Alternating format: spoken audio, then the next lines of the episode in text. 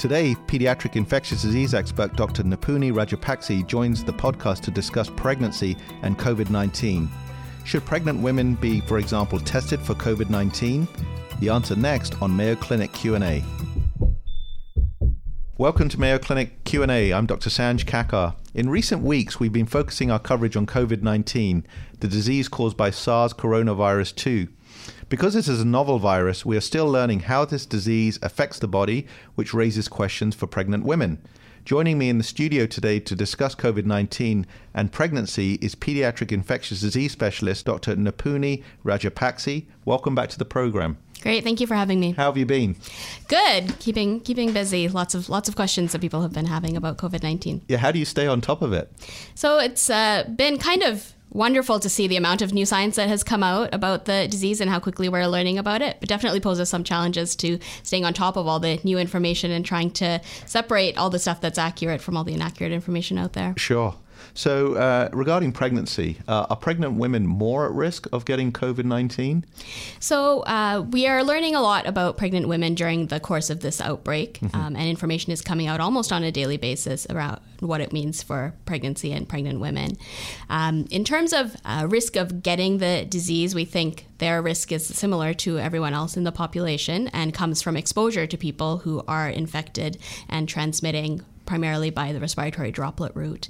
So they do not seem more likely to be exposed or become okay. infected, um, but we're still learning kind of what it means for them if they do become infected. Sure. And, and if they do become infected, do we know if they become sicker than the general population or are they the same? So I think this is one of the questions that we're still trying to answer. We know mm-hmm. that certain respiratory viruses, especially influenza, definitely can be more severe during pregnancy. And we know that pregnancy is a time of relative immune suppression, so mm-hmm. relative mm-hmm. weakening of your immune system.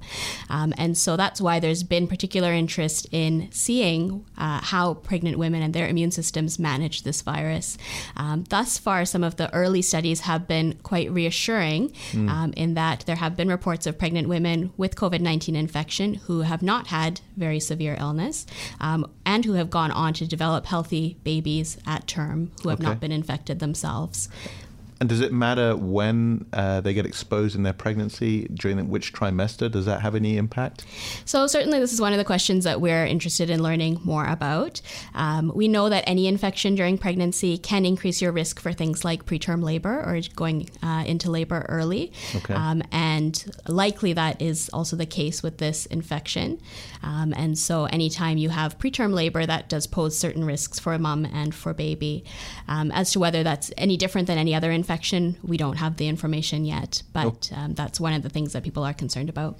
So you mentioned obviously the risk of prematurity. Uh, what about direct uh, risk to the fetus, uh, assuming mum goes to full term? Do we know that information? So that's a, a, great question. What we know about other respiratory viruses like influenza or other coronaviruses is that they are not transmitted uh, through the placenta to the developing baby or fetus. Mm. Um, we suspect that is likely to be the case with this virus, but since it is a new one, we need to have more experience um, following these pregnancies, following these babies after delivery to know for sure.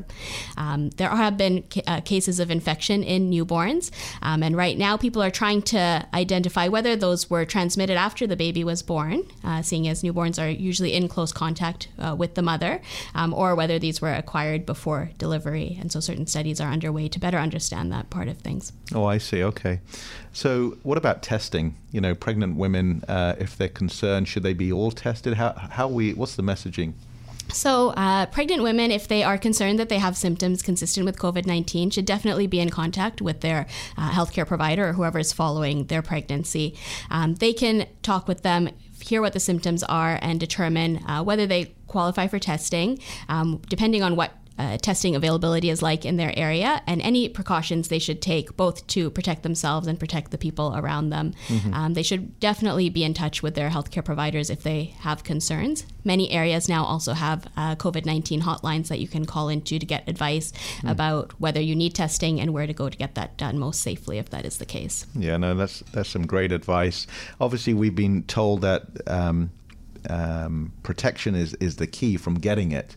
So anything you think uh, are unique to pregnant women that they should be doing to try and prevent getting COVID 19?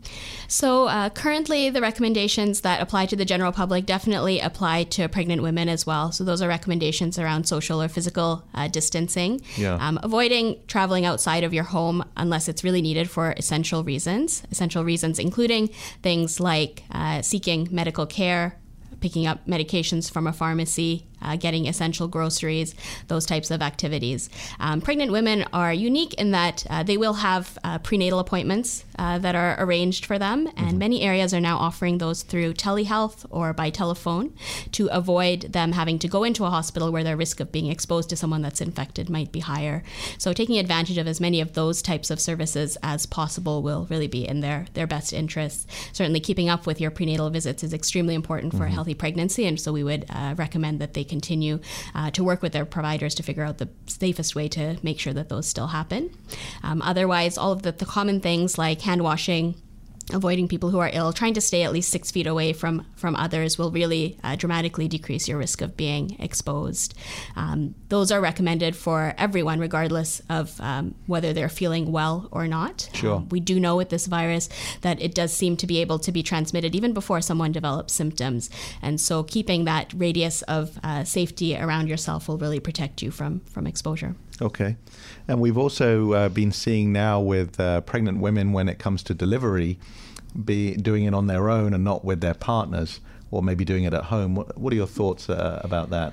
So, uh, definitely the safest place uh, for a pregnant woman to deliver is in the presence of a healthcare provider that can uh, provide emergency services if, if necessary for them. Different hospitals and health systems are putting restrictions in place uh, to try and protect pregnant women and other families that are on the unit um, in terms of how many people you can have mm-hmm. uh, with you.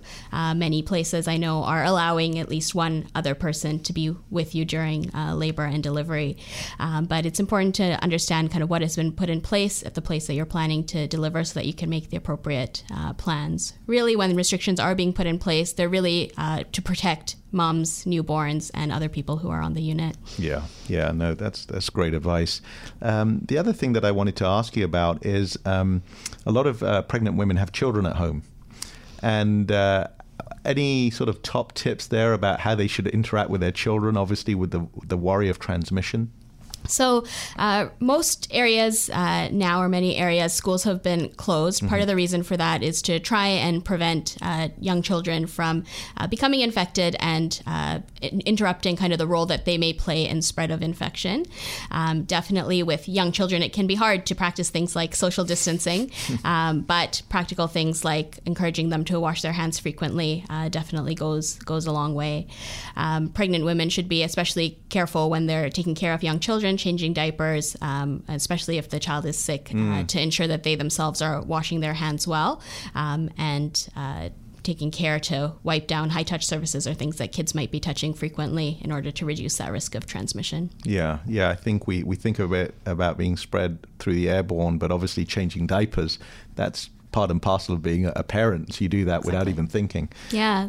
And, and what about transmission through uh, breast milk? Has, has there been any information about that? Yeah, so that's a great question. Currently, the CDC and World Health Organizations are recommending that uh, uh, women can breastfeed, mm. uh, even if they have COVID 19 infection. Some early studies that have tested breast milk uh, have not found presence of the virus uh, okay. in the breast milk, which is promising sure. um, initial data. And we know that there's so many health benefits, uh, including immune benefits uh, for newborns and babies who get fed with breast milk. So, based on the information we have currently, we think the benefits of breast milk outweigh any theoretical risk of, of transmission. Um, risk of transmission, though, uh, is higher when you're in close contact, and obviously, breastfeeding means mom and baby will be in very close contact. And so, there are certainly things that can be done to reduce risks of transmission if the mom is infected, um, including making sure to wash your hands well before and after breastfeeding and uh, wearing a mask if you are uh, mm. symptomatic while breastfeeding. Um, other options are if you want to express uh, breast milk and have a, a, caregiver who's well feed that to the baby. That is another way that you could reduce uh, the risk of close contact while still providing the benefits of breast milk to the newborn. So breast is still best as it comes to feeding the baby. Yes. Yeah. Okay. Great. What have we learned from uh, uh, places like China and Italy and Europe uh, in terms of uh, risk of uh, COVID 19 to pregnancy that we didn't talk about? Anything?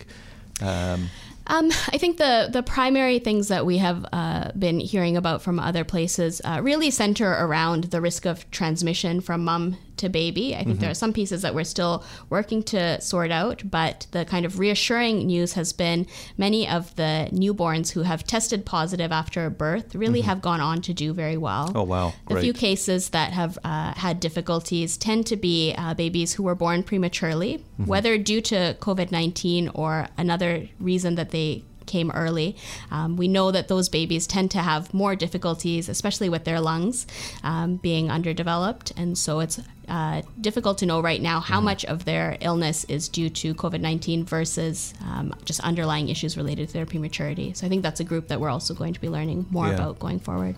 Well, thank you for sharing that really inf- important information with, with us. We've been talking today with pediatric infectious disease specialist Dr. Nipuni Rajapakse. Thanks, Dr. Rajapakse, for joining us today. Thanks for having me.